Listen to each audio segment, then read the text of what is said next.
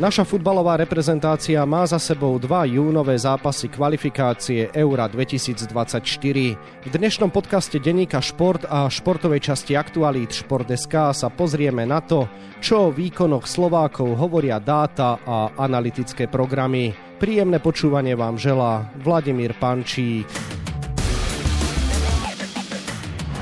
Slováci zvíťazili 2-1 na Islande a 1-0 v Lichtensteinsku. Napriek tomu musí tréner Francesco Calcona počúvať aj kritiku zo strany odbornej obce vzhľadom na výkony týmu. Je to však fér? Aj o tom budeme debatovať.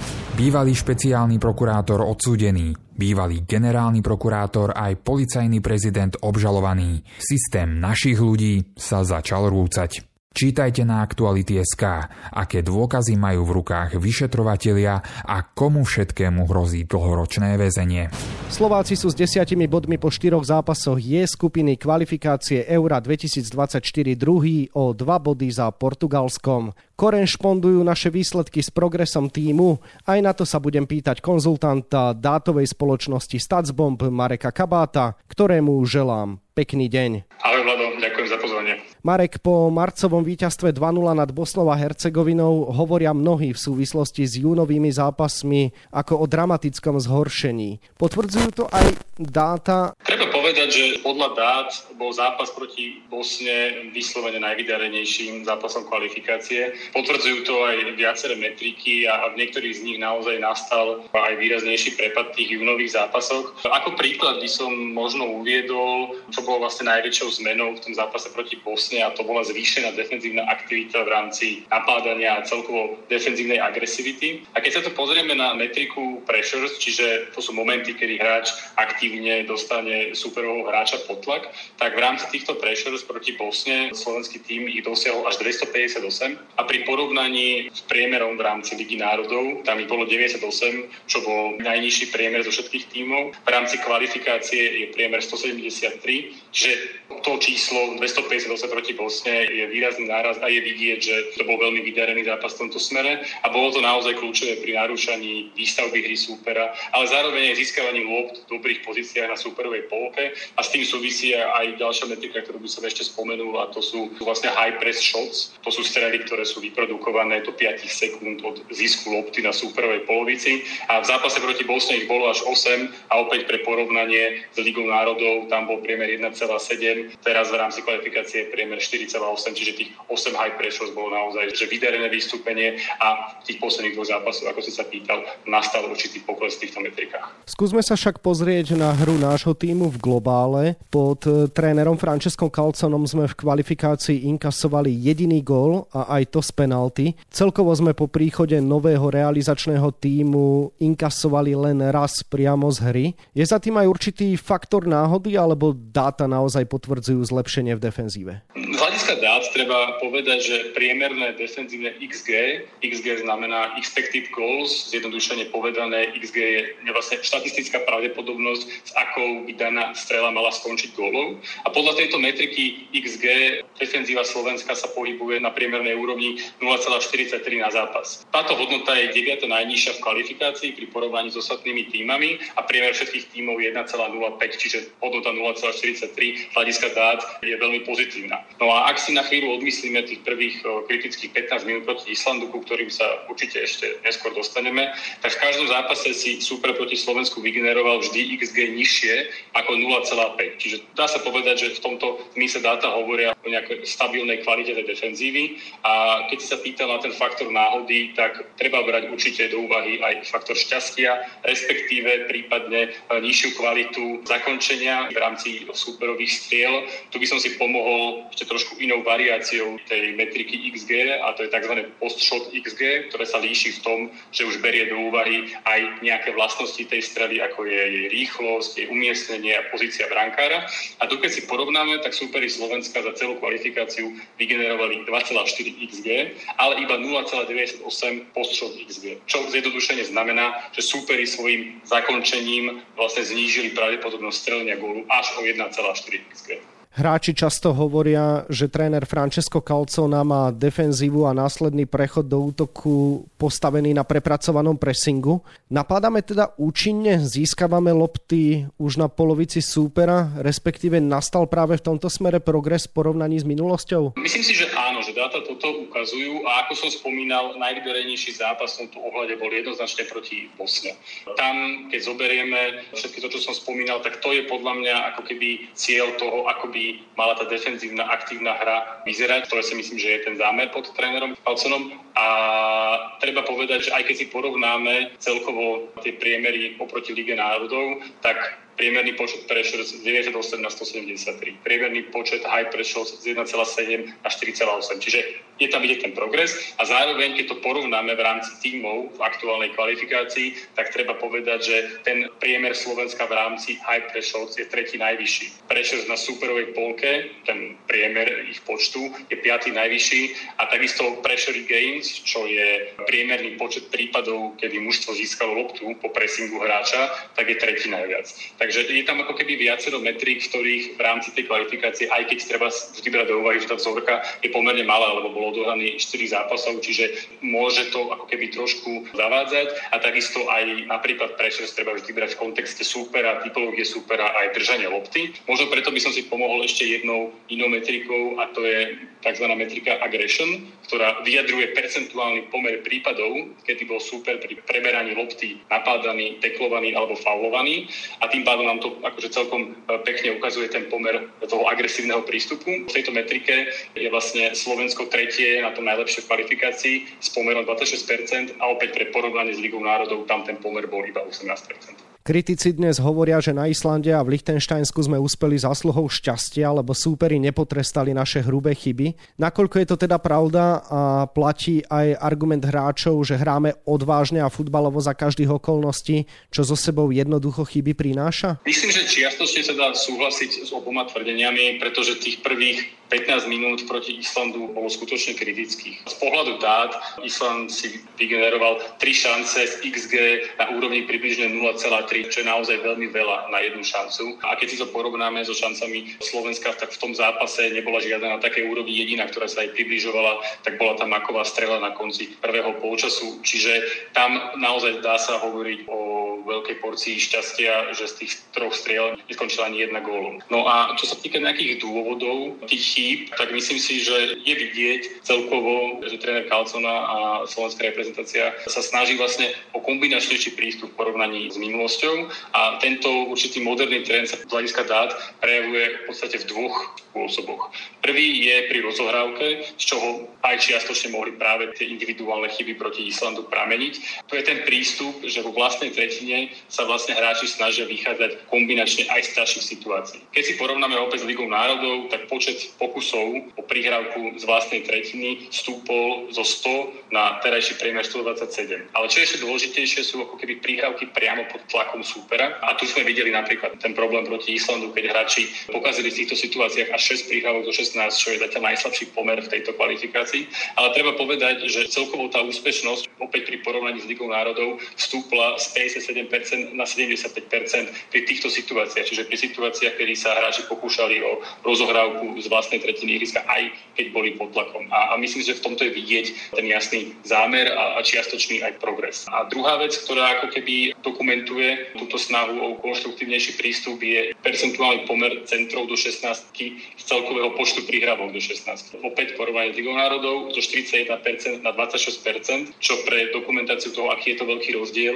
tak pri porovnaní 人にストップ。5 ligami a mužstvami v nich za posledné 4 sezóny, tak je to vlastne nárast z percentívu 2 na percentívu 90, čiže tých 41%, 26% naozaj vyjadruje to, že je to keby z jedného kraju prístupu na druhý. Takže myslím si, že tu sa dá tiež jednoznačne hovoriť o nejakom trende, ktorý je v rámci moderného futbalu. Naznačujú teda tieto dáta, že spomenuté chyby sú skôr výnimka potvrdzujúca pravidlo, alebo inak povedané, že by sme z tejto cesty nemuseli uhnúť, pretože naša reprezentácia je schopná hrať futbalovo aj v prípade, že je napádaná teda za ťažkých okolností? Myslím si, že dáta, ako som spomínal, potvrdzujú zámer a ukazujú progres. Ale to, že či napríklad tieto individuálne chyby proti Islandu boli výnimkou, alebo sa to bude opakovať, tak to myslím, že vedia zodpovedať iba ďalšie zápasy. Z môjho pohľadu je v každom prípade pozitívne, že sa reprezentácia snaží posúvať smerom k tomuto modernému fotbalu. Samozrejme, či to je správna cesta k úspechu s daným mužstvom a danými hráčmi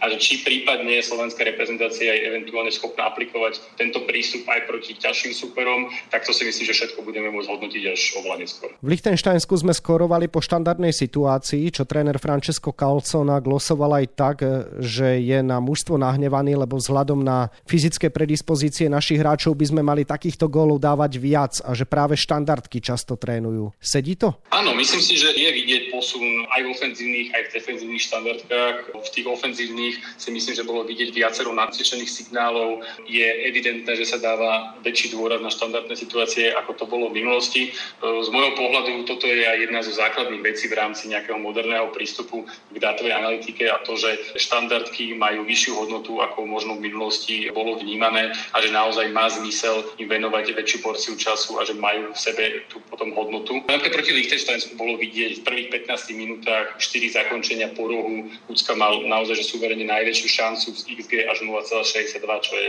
obrovská 62% pravdepodobnosť eh, strelenia gólu. Tam si myslím, že aj sa ako keby lamal ten zápas v tom zmysle, že keby sa premenili tieto šance, tak potom aj celkovo to hodnotenie si myslím, že by bolo miernejšie. A treba povedať, že celkovo v tom zápase si Slovensko vypracovalo ako keby výrazne viac šancí ako Liechtensteinsko. Ten pomer XG bol naozaj veľký, 2,23 ku 0,34 a vlastne až 1,28 z toho bolo z rohových kopov. Čiže tam bolo vidieť tú ako keby hodnotu, ktorú je tým schopný si vygenerovať z rohových kopov.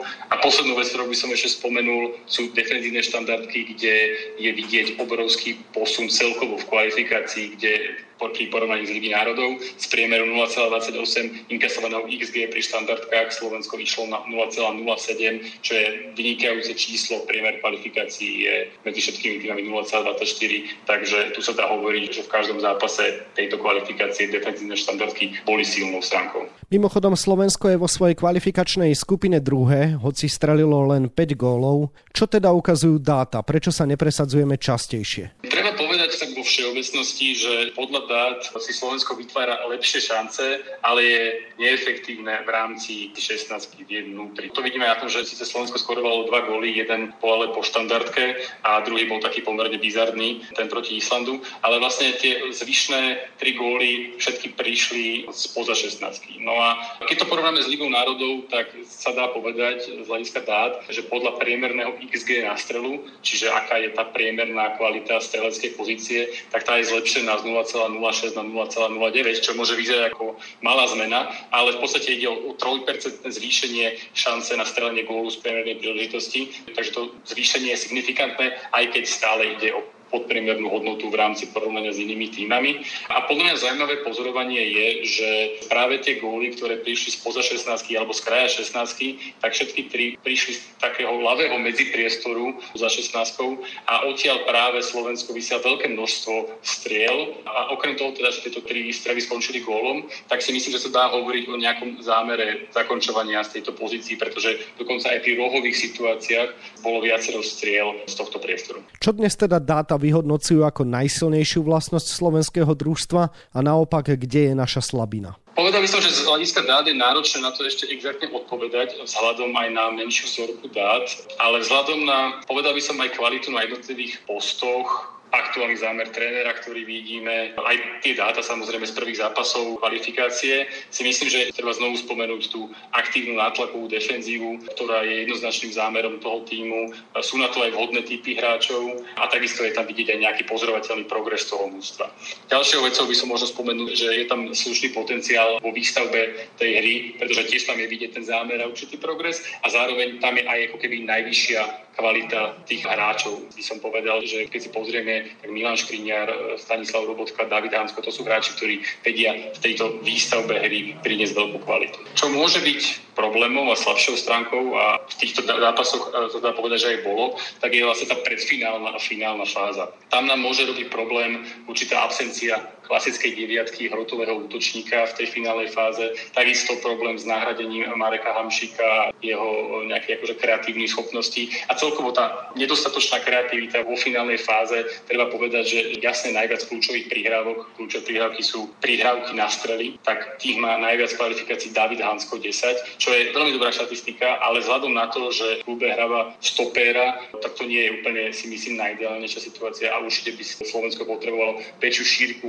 a variabilitu v rámci tejto činnosti a celkovo v tej finálnej kreativite. Teraz sa spýtam možno to najdôležitejšie. Talianský realizačný tým chcel priniesť do nášho herného prejavu moderný futbal, no odborná verejnosť často tvrdí, že na hre reprezentácie žiadnu modernú nie je vidieť. Kde je teda pravda podľa dát? Hrá Slovensko moderne, prípadne sa aspoň o to snaží, respektíve v čom možno modernú cítiť alebo necítiť? Myslím si, že dáta hovoria o tom, že ten zámer tam je viditeľný a že aj snahu o tej modernejšie prvky je v tých dátach cítiť.